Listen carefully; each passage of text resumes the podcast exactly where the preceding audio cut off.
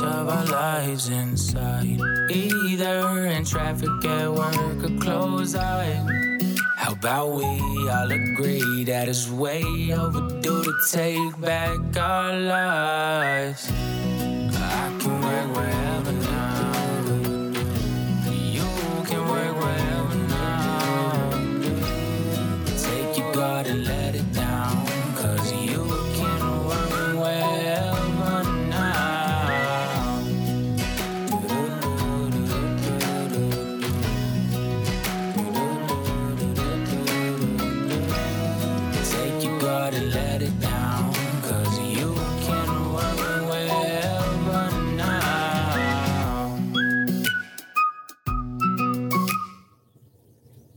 What's up, guys? Welcome into the Work Wherever podcast. On today's episode, we have an interview. I told you I was going to get you guys some interviews, and that's what I that's what I'm doing. Where we have a few of them in the works in terms of recording these episodes. I told you I was going to get you some, and and you know if I if I tell you I'm going to do it, then I do it generally. So if you guys are new to the show, uh, we got four different flavors of the the podcast. We got Internet Hotspot. That's where Sydney and I c- go through the internet. We read some articles, pull out some trends around AI and automation, and we break them down, telling you what's what you should look out for, what's true, what's not true. Then we have the Roy's Rants. That's me by myself. Uh, I generally trying to make those a little bit more technical these days, helping you guys through your automated processes. We have Homegrown with Halie. That's my wife. Where it's more of like a lifestyle bot podcast. We talk about homeschooling and how it's affected us and how it's opened the doors of travel. And then we have these like full length interviews that I haven't done in a long time. And you guys just keep DMing me, or Sydney or Destiny keeps asking me when we're going to be doing one. And today we have one of those. So her name is Angela Bradford, and she runs a financial brokerage uh, out of Canada and the United States. So it doesn't matter where in North America you guys are at. Uh, hit up my girl Angela. And Angela, thanks for coming on. I appreciate it. Oh man, I'm so excited to be here. Thank you so much, Roy. Yeah, so Angela and I met in Arete, which if you guys don't know what Arete Syndicate is, then you know do yourself a Google favor and uh, and and look that up. A lot of great people, a lot of great entrepreneurs who have incredible stories. Yours is is as incredible as everyone else's, and it's just this amazing community of people who have these crazy backstories. So, you know, I I hate to be cliche and to like talk. Hey, let's start with your backstory. But I feel like in order for people to appreciate where you are at today, they have to understand where you came from. So, Angela, can you give us just a the backstory of of who Angela Bradford is? And and you've always been this crazy entrepreneur who travels the globe, and right? Isn't that how? Yeah, uh, you were totally. born? Like right out right born that way. right. so um, my background, I was actually homeschooled. So I love that about you and your family. Um, so I was homeschooled. I think I did like three months in a Christian school in grade two, and other than that, everything was was homeschooled. Um, found out later I'm dyslexic, so I'm glad I was homeschooled. Uh, went into horse training, uh, went into truck driving, went into school bus driving, building houses, everything blue collar, and normally worked anywhere from three to five jobs um, because I just like to be busy. So I was always trying to find things to be busy. Um, at 19, I started training horses in the States in Minnesota. So I, I, looking back, I mean, I had the travel bug, I guess, like from even from a childhood. We used to go see my grandpa down in Louisiana from Alberta, which is 42 hours of, of drive time. Um, I don't know how my parents did it because we were not the best kids on a drive, but um, we traveled from a very young age. So then I got into all that. I got into truck driving, which is where I really started, you know, traversing and going um, across across North America. Saw a lot of lot of stuff there, and then I got introduced to the financial industry about eight years ago, and transitioned to the financial industry full time seven years ago, and you know have definitely never looked back. Last couple years, obviously, the world went interesting. Let's go with that. Yeah. And we were able to convert from a brick and mortar business to an online platform, which allowed us to travel and work from anywhere. So I took advantage of that and have been traveling pretty much ever since, especially when the weather's cold in Alberta. For anyone that knows Alberta, not Google it. It's cold up here in the winter. Don't come here in the winter. Um, and so I leave here in the winter and go like this year. I'll be in Galveston. Um, was in Mexico last year, Florida, South Carolina, pretty much anywhere there's an ocean, and I, you know, warmer. so that's kind of been a really short version of my journey over the last 40 years of my life, I guess. I don't think I knew that you trained horses and uh, were homeschooled. I feel like we have way more in common than we already knew. Uh, and I've talked. It's not like one of these things where I feel like some podcasts, right, where they're like, "This is my friend," and they've talked like one time. Like I feel like I've known you for what I guess it's been almost three years now yeah. that we've uh, been running in the same circles and and and conversated and stuff. And that's really cool that you train. So, what do you mean by train horses? Like, were they uh, like work horses, farm horses, thoroughbreds? Like, what what um, kind of horse training do you do? so, I mainly got into starting colts. So, just getting yeah. them so you could ride them.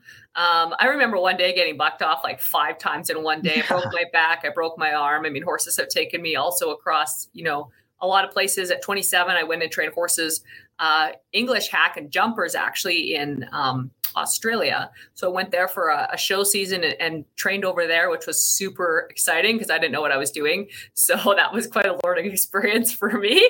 And uh, yeah, then I got into the jumpers back here, got into cross country um, cross country jumping was is actually where my passion still lies i love that we went into ireland went and did that there it was super awesome like um, steeplechase um, type running kind of but not quite that crazy but like fox hunting was it yeah ireland. Yeah. So yeah, we were fox hunting there, 150 horses in the field. It was just nuts, um, but super fun. I did that about 10 years ago, and so yeah, pretty much everything from starting colts into you know English and jumpers and cross country. Um, and that's kind of where I went. And since then, I still have four saddles in my living room, which is kind of funny because I live in a one bedroom condo in the city. But I have four saddles in my living room because, well, you know, they're why not? We have two saddles down here in the in I'm in my basement and on the other side of, of this right here, we have two saddles that just sit there. We don't own any horses right now. We did yeah. own a horse. So my father-in-law, we're taking a left turn, but that's okay because I love oh, to talk about this. Um, my father-in-law is a racehorse trainer. Okay. And so my wife, Halie, whom you know, she uh, grew up in barns and stables and around thoroughbreds and you know was riding at a very young age. And so i've kind of learned a lot about horse racing and horses in general through her. Not kind of everything i know about horses is from this uh, 15 year journey that her and i have been on. And uh, it's crazy. That world is nuts so like what age did you start like it sounds like you were around horses at a really young age yeah, relatively not like super young, probably around 15, honestly, is when That's I really young. got into it. I um my parents didn't have horses, which is where most people start. I just wanted to ride horses. And so I remember going to my neighbors across the, the highway there and being like, hey, can I ride your horses? And just bother them until they finally let me ride.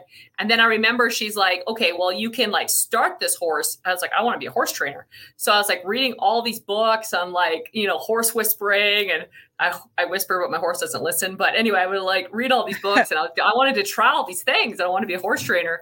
And so she's like, all right, well, you can start this horse. And it was, um, I just remember the first horse I started was a 10 year old Arabian gelding who had never been rode. And so my first horse was 10, which is not exactly the best idea of a not start. ideal, right? no, yeah. not ideal. So we came off a ton, but I tried these poor horses, man. When I first started, I was trying all the techniques on all of them. I tried like everything. So, um, but I mean, I got them trained and she gave me another one and I rode him. And then I, I moved up from there, probably a couple years later, I started and I would ride because I was homeschooled. I would get up at five o'clock in the morning or earlier and I would get all my homework done by like eight o'clock and I would go out and ride from eight o'clock till supper time and then ride in the evening. So I was riding like eight to 10 hours a day or working with horses. And I remember when it was really cold out there, like you can't ride, it's like minus 30. Um, you know, it's not good for the horse to get hot. But I was still so horse crazy. I would go out and I'd take the horse for a walk. So I'd be all bundled up and I put it on a halter and literally go for like a mile walk with this horse beside me just because I don't know. I wanted to spend time with the horse at minus 30 um, and be outside, which I don't know is crazy, I guess. Why not? What else would you do? Yeah, what else could you do? Right. So I was just like, I was obsessed with with horses.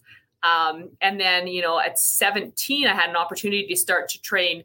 Um, one of my friends had a lot of, he had a PMU operation, which is pregnant mares. They use your urine for a while for, um, I don't know what you call it, for for pills and stuff. But anyway, okay. and so I went there and he had a whole bunch of Colts to start. So I started Colts for him. That was my first paid kind of job.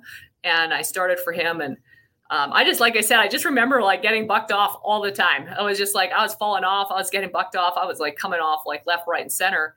Um, and then yeah, 19, I went down and trained horses in Minnesota on a kids camp down there, which was a crazy experience. All these experiences, when I think back, I'm like, I don't even know how. Yeah, but they make you who you are. Yeah, totally. You know? Yeah, it, it's and, all uh, part of that journey to be like. I mean, I listening to you talk is it's no wonder you're an entrepreneur. You know, like eh, and and so like there, I feel like the more that I talk to people and the more that I communicate people, I've always found I've found like two different, and there's plenty of these, so people don't hit me up and say there's these are the only two. This is just the, the two that I've found is that horse people and hunters make crazy entrepreneurs hmm. because from the very beginning, I feel like like what you're talking about jumping on a colt. I, it sounds like okay, we're just getting on a horse, right? But th- this is a wild animal. Yeah. That that you have to convince that somehow you're their friend and they don't have to throw you off or try to kick which by the way, getting kicked by a horse can kill you. Yeah. Like these are huge animals. That so that's in, that's incredible. That I, I mean, I love hearing it, the stories and the, the the but I'm serious. Like horse people, the resilience, the amount of pain that horse people go through, and the stubbornness that they have to, you know, not only deal with from the animal, but they have to kind of be a little stubborn and crazy themselves. Um, which I, I, I love you, Halie. If you're listening, you're not stubborn and crazy. And but it's just these horse horse people are wild. And and hunters, I find it the same way where hmm. for what it takes to sit in a tree for like mm-hmm. six hours and be patient, knowing that you have the end goal in mind of getting harvesting the deer or whatever it is that you're hunting that day. Mm-hmm. That takes some severe patience. Then all of those traits translate so well in entrepreneurship, which is why I love to hear people's backstory. Story, it, you know, I know some people just want to hear, you know, like, oh, I, I had to overcome so much pain, and and and that's part of who we become as well. And that's I'm not trying to sweep that under the rug by any means. That's definitely important too. But you can always kind of tell when you're talking to somebody by hearing their story, and you're like, okay, I see it now. You know, it all makes sense and the horse the horse story with you is just to me that's it's no wonder you are the way you are um, and how resilient you are because from an early age i mean 15's early. It might not be early like i grew up on horses and i'm a little girl with my pony on my sixth birthday or whatever but to train horses and and you said you were traveling you, australia? Is that what you said? Australia my 20s yeah. Sheesh. I mean that's like how many other 20 year olds are traveling the world trying to fulfill a passion you know? No, and my poor and parents. that translate directly over. What'd you say? My poor parents. oh yeah, well yeah, Ho- horses. Mom. My poor yeah. mom. That's a lot yeah. That's another. Uh, you guys out there thinking who your kids are in like travel baseball and stuff like that, and you have to drive like the next county over. Try being a horse person and you're trailing a horse behind your truck or a car or whatever, you know, the other side of the world or country. That's real travel sports right there. Yeah. Yeah. yeah. My dad so, always said horses were hay burners. So I just had to make a living doing it. that's right. You got to figure it out. You find a way, you know? And, yeah. and people who grow up on farms or, or around horses, they're strong. They're like a different type of strong. You know, there's like farmers, there's like I go to the gym strong, and then there's like farmer strong right? And Farmer Strong, they might have never lifted a weight. They might not even have been in a weight room, but somehow they're just like huge and they don't look like, you know, like your weight lift, like power lifters, right? No. It's a different strong. It's like yes. corn, you know, corn beef and and and uh potatoes strong somehow, you know? Yes. Way way stronger. Amazing. Wow. So, so um all right, so you did this through your 20s and you're traveling the world and it sounds like this was a passion or still is a passion of yours. So where's where does the switch take place? Where where is it Angela becomes moves out of horses? Um, so when I got in the financial industry, I just um, when I actually quit and really realized that this is what I was meant to do. I just that was part of it. I just realized this was my calling and I was here for a purpose and I could make a huge impact in the world through, you know, through building a business and through doing all of that that stuff with the financial industry. And so time just became, I mean, there's only so much time in a day. So I, I horses started to take a back seat. I was like, if I'm was making myself ride horses, and I'm like, well, if I'm not doing it for fun, then why am I doing it? So I, mm. I just basically took a huge step back from horses. Really haven't rode a lot in the last few years. Um, by choice. And, you know, like I said, maybe it'll come back. I feel like one day it will. But for now, it's just been like, like I said, I, I moved from one obsession basically to another obsession. Mm. Um, and both purposes were to have an impact. And I just feel like, well, I know that God put us on this earth for a purpose. And, you know, my name is Angela, which is God's messenger. And I really stepped into that honestly in the last few years when I got diagnosed with MS in 2019. And then that's where things really started to take a, you know, just a huge dramatic um, shift. I guess it shifted before, but it really started to shift there where I realized, you know, I'm not here for myself. I'm here for a bigger purpose and I'm here for other people. And right now, my bigger purpose is building a business um, across Canada and the US and, and really making a big difference out there in the financial um, welfare of like Canadians and Americans mm-hmm. and helping people make money and save money and all of that kind of good stuff. And, you know, it, just kind of funny, went from like blue collar to definitely white collar. But I mean, it doesn't really matter what you do, it's who you are. And who you are does not change. And I think that's, you know, that's a key thing for people to think about. A lot of times people are like, well, this is what I do, or this is who I am. And that's not who you are. That's what you do who you are is a different thing. so you can change what you do. yeah. No, that's um that's one of the, like the first questions people ask you. At least here in America, and I assume Canada's the same. I've only been to Canada a few times, but I assume our cultures are pretty same. Um, but it's like one of the first questions people ask you, right? Oh, what do you do? What's your name? What do you do? You know? Mm-hmm. And when I was younger, I answered it in a very specific way and was like, you know, oh, I'm a whatever. I'm a I work for so and so, or I'm a this title, or I do this. But to your point, right? At some point, maybe call it wisdom. I don't know. Maybe call it just getting old or being tired of explaining what it is that I do. But you you your mindset changes about what do you do? It's no longer like, oh, I do this for work. I do this for transactions. I do this to support my family. It and it becomes, you know, what what purpose do you serve? You know, it's like, what purpose do you believe that you're called for? I think is the real question that they're asking for. I would hope that the question that they're not actually looking for is how should I address you or how should I measure you up? you know mm-hmm. which oftentimes in america that's kind of how we ask mm-hmm. the question is mm-hmm. how much respect should i pay you hopefully that's not why you guys are asking that question and hopefully you're actually looking to create a real conversation with these people and in doing so i feel like the question really is is what purpose do you serve? And to your point is helping people is become something that now i know we run in the same circle so it's ingrained in in who we are and and in our our hearts and minds.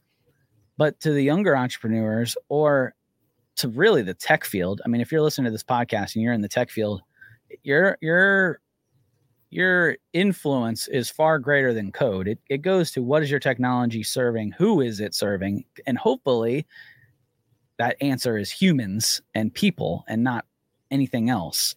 And so that that is a big part of of what we do now right is this understanding of that we serve a greater purpose and we're called by god into different careers i like you so like you know you loved horses and you had to switch careers i'm sure that was painful to move. I'm sure that wasn't an easy decision to make. Maybe the decision was made for you. Um, sometimes that happens too. I was in i wanted to be in radio. I worked for Sirius XM for a little while. I had, you know, my own internet radio station and that I created and um, kids come, priorities change, and you get that tug and you're called to pulled and you're saying, Hey, Roy, you know, listen over here. This is not who you're meant to be. Come on over here. And you can either, you know, go easy uh, or the big man upstairs will find a way to pull you. Right. So, mm-hmm. um, no, I, I, I love that. And I love the way you phrased it is to say that this was, this is a calling. It wasn't like, you know, well, financial planning, it was, you know, I felt like I'd roll the dice at it and see what happens, you know? like it's a Originally, but yeah, it changed. yeah. Well, that's that I mean that that was how coding started with me too. I mean, when I started developing and I started in the te- technology field, you know, I was like 15 and this was like the internet was like what do you go on the internet for? You know, to chat with your friends? Like why why are you going on the internet? So building websites and understanding how to code and stuff like that, other than like customizing my MySpace page, held no real like value in the world, at least in my dad's eyes. Whereas I wanted to go to a coding school and I wanted to go to tech school, and I got very strictly vetoed that I was not going to do that and I was going to go get a business degree. So, you know, at first, when you're starting to do something, you know, what I do now is like it's not sexy, right? But they're necessary tools that you had to learn. Mm-hmm. Being in the radio industry, although didn't end up being my end career, I mean, I have a podcast, but it helped me communicate mm-hmm. and have a conversation with somebody. And just like horses might not have ended up being in your your end of career, you know, that's not what you did for the rest of your life. There are lessons learned there through perseverance, oh, yeah. dedication that helped you in your next endeavor that, that you didn't even know they were less you just saw you were having fun in negative 30 you know this was something that you just thought was fun right. but it, it's those lessons that take us through our lives that where we do enter into a career and we're like, eh, you know, let's see what this, let's see where this takes us. And then you go, oh, wait, I can make a real difference with this. And I already have all of the tools to make this work. I just got to put them together. So I, I, I, I love it. And so within your financials, uh, with the financial industry, how quickly did you, were you able to lean on some of your past experience, your other tools? Did it come naturally to you? I mean, some people jump into their new career or when they're switching careers and they're just boom, right? I don't think that's everybody. I think that's the minority, but that's the uh, expectation a lot of people have is they're like, I jump into this career and then I hit the ground running and I never looked back, right? It's like, yeah, sure you did. But I'd love to hear your transition. Oh man, it was the toughest thing I ever did. Um, I'm introverted by nature. And so, you know, entering a people industry is not exactly like introvert. So I had to learn to talk to people that was probably one of the biggest things when I transitioned. I had to learn to talk to people. And so I got a lot of rejection. Um, a lot of people saying, Hey, I'm not interested. I don't want to learn more. You're, uh, you're doing a scam. Like I had everything in those first few years. And then from there, I started to build a team and then I had to learn leadership. And leadership was not something I was super good at because because I was homeschooled um, and you know did everything by myself truck driving you know horse training all this stuff i figured everyone would be like me and they would just be self-motivated and just do their mm. own thing and i didn't need to help them really do anything because like i just figured it out so i figured they'd figure it out and that's not how uh, most people operate so leadership is something i had to really work on and become a better leader because i was super direct with people and i would just like blow them out of the water which was not very um, good for them or me or anybody for that matter. So I really had to work on leadership, personal development, growth, all of that. And I didn't see a huge dramatic jump in my business. I mean, I worked really hard for the first, let's say five, four, five years. Um, four years for sure. I was working really hard. And then the fifth year, which was 2020, is where things started to explode and we grew 167%. And so it's something to do with that, you know, the work you did you just keep working and working and working and you don't see the results. And then one day you, you start to see the results of all the personal growth of all the work of all the things and it's like a bamboo tree where it just like explodes. So that was really that was really cool in 2020 for me um, to see. I'm like oh my gosh it is actually working. I just had to work for mm. a little bit longer. And i think you know most people um, i don't know what i forget what the statistics are but it's like it's pretty high. Most people quit in the first five years yeah. of starting a business. And you know if i had quit we wouldn't be you know i just wouldn't be where we're at. Like crazy thought to think most people quit because they don't see the results fast enough. And yet, you know, in entrepreneurship, it's no different really than going to school in some senses. People go to school for four years and don't make a dime. In fact, they spend a lot of money and then they go start a business and they expect to make a lot of money. And that just boggles my mind because how would you expect to learn something completely new and make a bunch of money? What's it different than school? My dad was an entrepreneur. So I was around it and I, I realized you had to front end load stuff. You had to do the work. And I just, like I said, if anyone's listening to this and they're starting a business, man, you got to put in the time. It's like getting a degree. Like I said, you go to school for four years and everyone's like, great job, keep going, you're doing great. You start a business and first day they're like, did you make any money? Like, what are you doing? Like, it's so funny. it's so counterproductive our society on wanting people to get an education. Nothing wrong with that, but not start a business because – you know that that's that's not good you can spend a bunch of money but like what if you even just break even like that's you should be making money like it's so funny how, how our society works as guess as far as that goes so yes huge learning curve and massive shifts still going on throughout life as far as all of that goes. Yeah, which those shifts are naturally going to happen and they should happen if you're going to continue to be successful. And I love the the example of schooling. I haven't heard somebody use that uh, parallel before. I, I love that to say, yeah, we we go to school. We we think that's totally normal.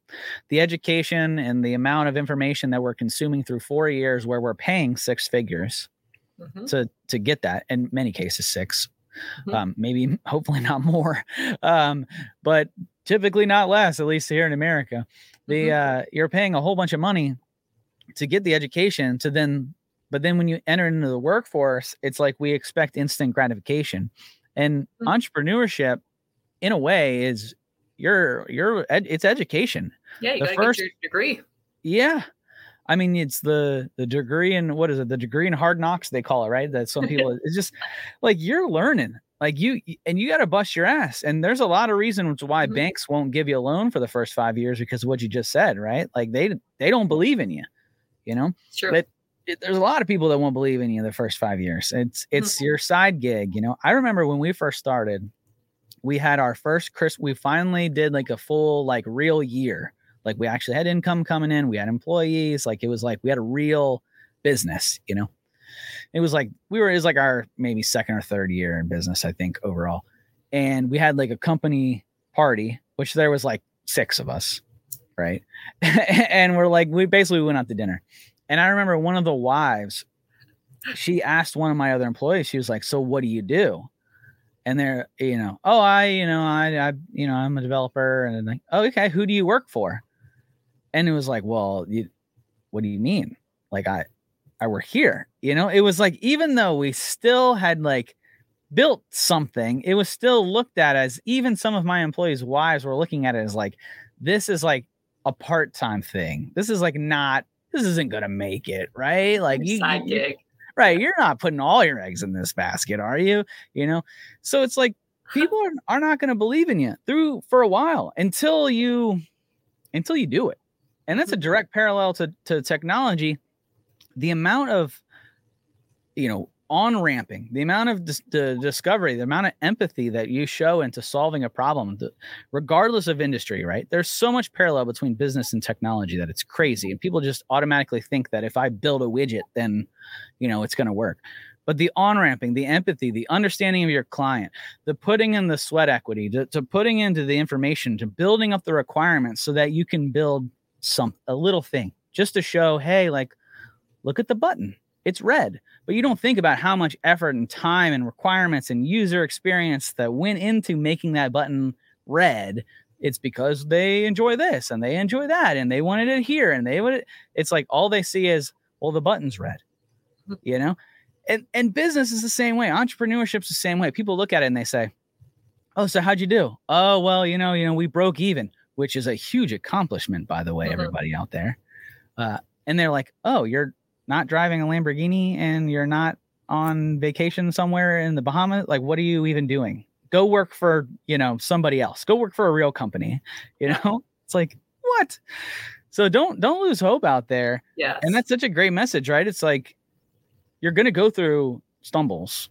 You're going to go through a lot. And I Angela, I love your example of looking at it as like education because that's mm-hmm. exactly what it is. Well, that's what I looked at. So when I when I got started, I was like, well, to get my MBA, if that's what I was going for in finances, that's a I don't know what it is, or two year or four year, I don't even know, but it's a degree. So I was like, well, if I'm starting in the finances industry, I don't know anything, which I don't know anything beyond, you know, I was making okay money and didn't know what to do with it. So I don't know anything. I had to learn. So I did think of that. I'm like, you know, and it's so cool because when I looked at it that way, in four years, we're making we were making a six figure income. And I'm like, most people are six figure in debt, and we were right. making a six figure income within well, within four years. And I'm like, this is amazing. Whereas, yeah, a lot of people in the first couple years or even the first couple months are like, what do you mean you're not making money? I'm like, most people like it just boggles my mind because most right. people go to school and you're spent you don't ask them they're in school you're, hey are you not making money you mean you spent money to learn oh my right. gosh like this yeah. must be a scam this is not going to work like you're an idiot no no one does that but you go and get a business and you're not even spending any money you're you're i was cash flow positive in my first month you know of really going at it a little bit so i'm like that's better than going to school. Like I'm cash flow positive. Like right. people are still like, oh, it's a scam. It's funny. I don't know what you're doing. You should be going back to truck driving. Like it's so funny, our, our, our society.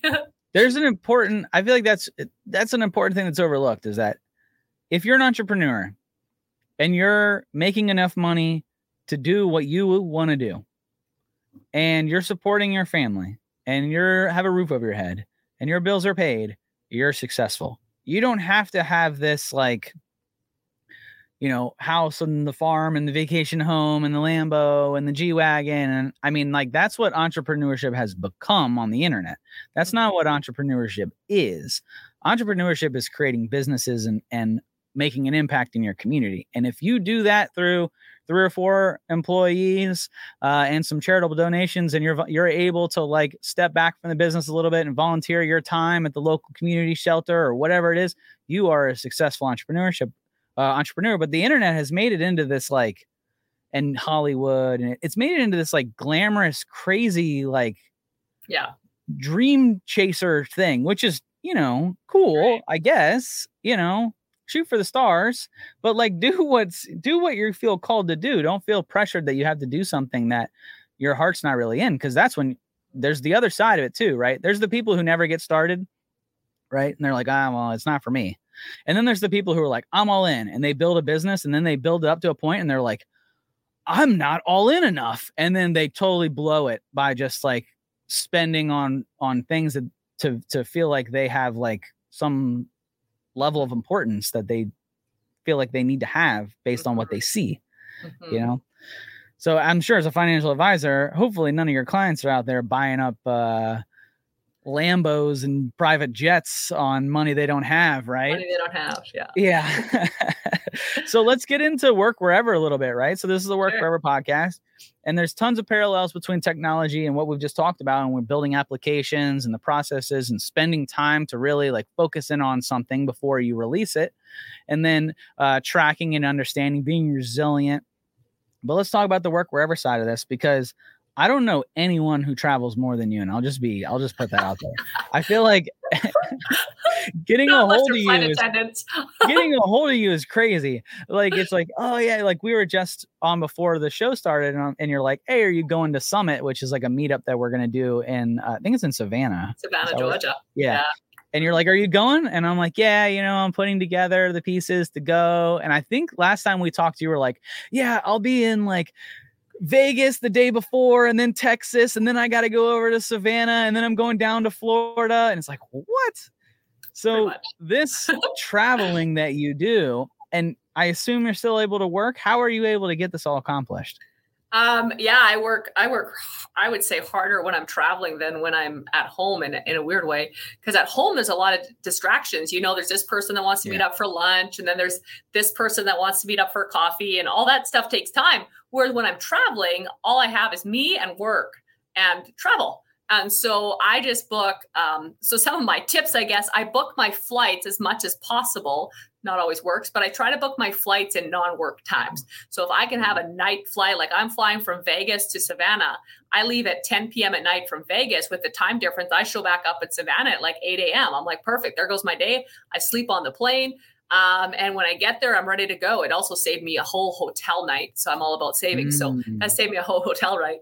And then, you know, I book, I just try to book around work. So, um, you know, when I'm in, I'm in Galveston for just over a month, Galveston, Texas, and I know I'll just be working. I don't, I'm not planning on renting a car or anything like that. And the reason is because then that distracts me. There's so many people, there's so many places I could drive. There's so many, if I don't have a car and I'm stranded in one place, then all I can do is work. So Yeah. I get a lot of work done and I'm in a happy place because I'm by the ocean.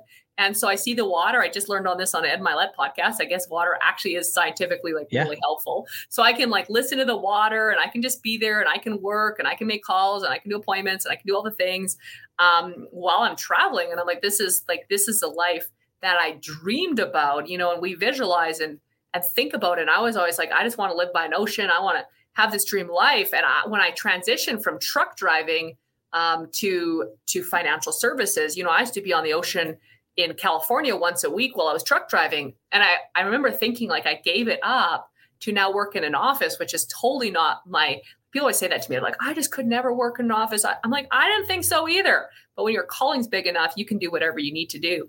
And so when I when I was like, man, I'm giving up this ocean to work in an office and help people win and help my team win and all this stuff. And then it was so interesting, like I said, when the world kind of shut down and gave us the opportunity to work remotely, which was amazing.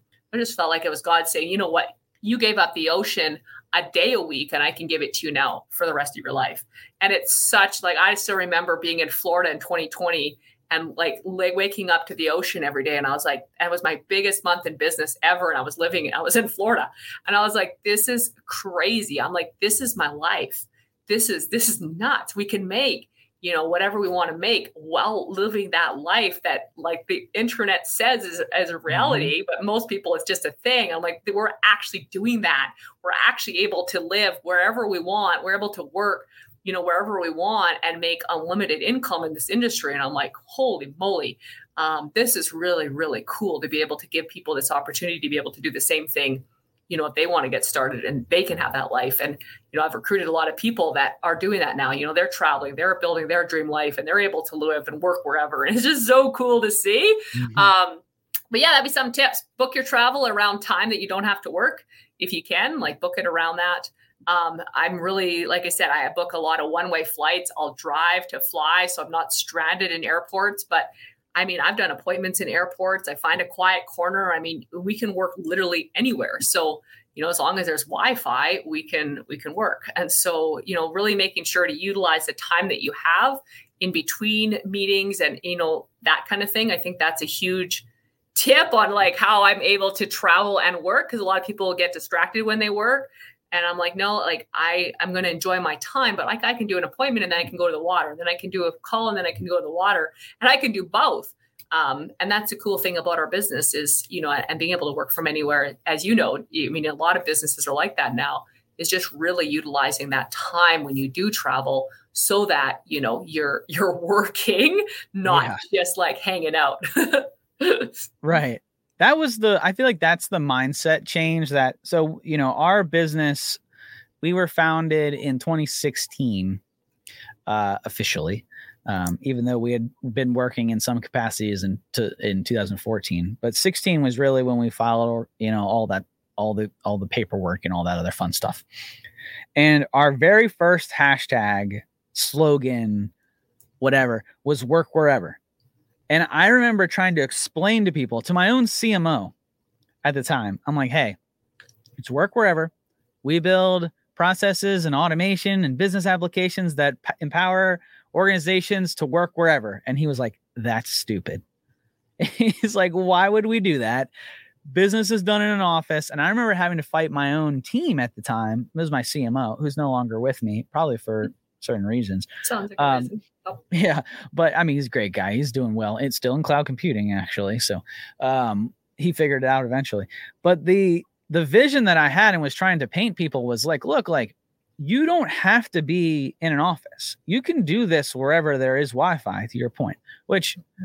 nowadays society is starting to catch up thanks to COVID. I mean, if, if anything good came out of COVID, it's the realization that business can be done wherever. And oh, by the way, your employees need mental breaks and need to get outside and they need to be part of nature and they need to be home to eat dinner with their family. And we talk about all the problems that are going on in America right now and so much of that is due to the you know people talk about toxic toxic masculinity I don't believe in toxic masculinity. What I believe in is toxic workplaces that remove the father from the family, and mm-hmm. or whoever the you know the either parent. But mm-hmm. t- typically in Hollywood, you see these movies where the father is late to the baseball game, or they're not at dinner, or they're just sucked away at work. And this has become so much of a normal thing in our society, where it's like, well, dad just works. That's what he does, but it doesn't have to be that way dad can be home with the kids. Dad can be at the at the dinner table. He can never miss another t-ball game. And that's that's not some pipe dream. We did it over covid and we still survived. Now did the economy go down a little bit for us to learn that lesson? Yeah but maybe that's the education part of it that we uh, we talked about earlier right? And and so the ability to go travel and still live your life i think is something that people they're starting to get, I still feel like we still have this idea in our brains that it's like, well, if I'm not in an office physically punching a card, I'm not working hard enough. And we have this idea that's like, oh, if you take a mental break, you go a walk with your kids during the day, you must be lazy or you must not be working. Oh, well, so and so took a meeting from the golf course the other day. Who cares? Like, did he get all the stuff done? You know, like, was he productive? Like that, that's what I feel like what we should be caring about is not where are you sitting or or anything like that, but how productive are you? How, mm-hmm. Are you solving problems? Are you being productive? Because there is that other avenue, right? Like you're on a plane. You just mentioned it. You're you're on planes. You're traveling. You're you're all over. You know, all over the United States and Canada. You're sitting by the ocean, and maybe somebody what they see is like your pictures on the internet where you're like in the ocean. What they don't see is all the hard work you're putting in all those red eyes that you you just had to take all those driving from airport to airport in order to live that life and service your clients at the same time. Mm-hmm. and i don't think anyone who knows you would think that you're not working hard but for some reason there's this like disconnect. And i think it goes back to the same people who are like afraid to start a business. There's it's there's some mental block there where it's like no mm-hmm. i have to sit in traffic. I have to sit in my cubicle because this is what I've been told is working hard. Mm-hmm. And it's just not true. Mm-hmm. Yeah. And I mean, some people do need to be in an office. And I mean, I'm in the office right now. When I'm home, I'm in the office. And I think that that's mm-hmm. the power of what we can do. I mean, you're obviously you're kind of your office too. That's the yeah. power of what we can do is you know we can have structure and then we can also travel now. And that's what I love. I'm like, all right, I need to be in the environment. Sometimes I need to be around people. I need to you know have the associations. So I go to events like the Arete event and stuff like that. I need that interaction. But then I can also do remote work. And so it's like having the best of both worlds now and mm-hmm. knowing you know, if you don't know what your strengths are, knowing what your strengths are and what you need, because everyone's going to be different, um, some people are really motivated at home, but but I mean, if you got kids at home, maybe it is super distracting and you need to go to the office once in a while and get work mm-hmm. done faster. Um, but really knowing, I think that's the key is like really knowing what are your strengths, what are your weaknesses, and how can you, you know, make them work remotely or in the office. You yeah. sit in the office and not do anything too. I see people do that all the time. So like what, yep. what works best for you? yeah, that's so I, and my first job was not a remote job. Well, I mean, I guess if you go if you go back to like my first corporate job, I'll say because my first cor- corporate job was not a remote drive uh, job. I had to drive two hours, sit in a cubicle, which I didn't even have a cubicle. I had a hallway. I, my desk was literally in the hallway, right? But in order to pay those dues, to learn about it was with the government. So to learn about government processes, to learn about the inefficiencies, it was important that I was within those walls so that then I could understand what the problems that I'm trying to fix so that now I don't have to be confined by those walls and I can go help other organizations figure those things out. But it, it didn't it didn't start that way. That is an important thing to note for anyone who's younger listening and they're like, I'm only taking remote jobs. That's not what we're saying. Okay. Now, is that like kind of a funny thing to post on the internet? Yeah, sure. Are there you know reels and memes and TikToks and whatever else things are out there that you want to talk about? Oh, I'm not going to the office. Yeah, sure. But don't put don't pin yourself to something mm-hmm. where you're going to miss out on valuable information and education right. to put yeah. into the work so that eventually you can get maybe you got to put those 4 years into an mm-hmm. office job or an office gig so mm-hmm. that you can get to a point where you can travel. That's um, right I agree. And that's all part of the journey. Yeah. People miss that though. Yeah, they just want to jump to the end game. and people patience. That's the horse training. That's the yes. training horse. There's patience. You don't just jump on the horse. No, I you tried know? that. That never worked well. it doesn't work well. no, patience is a virtue. That's right. Patience is a virtue for a reason. Well, Angela, thank you so much for coming on. Um, how can people reach out to you? How can people get in touch? Uh, probably the easiest way to reach out to me would be Instagram, which is uh, real Angela Bradford, just one word. I would say that's probably the easiest way to reach out to me. And I would love to chat about anything to do with anything we chatted about. Um, so yeah, definitely find me there and, and, reach out anytime. And it's been such an honor to be on, Roy. I really appreciate the time, and I'm really looking forward to hanging out in Savannah, uh, Savannah, Georgia, in November. I feel like I got to add an accent in there. So that's right. You gotta you gotta practice. You gotta practice. We have that southern twang. Start That's drinking right. some sweet tea. That's yeah. right.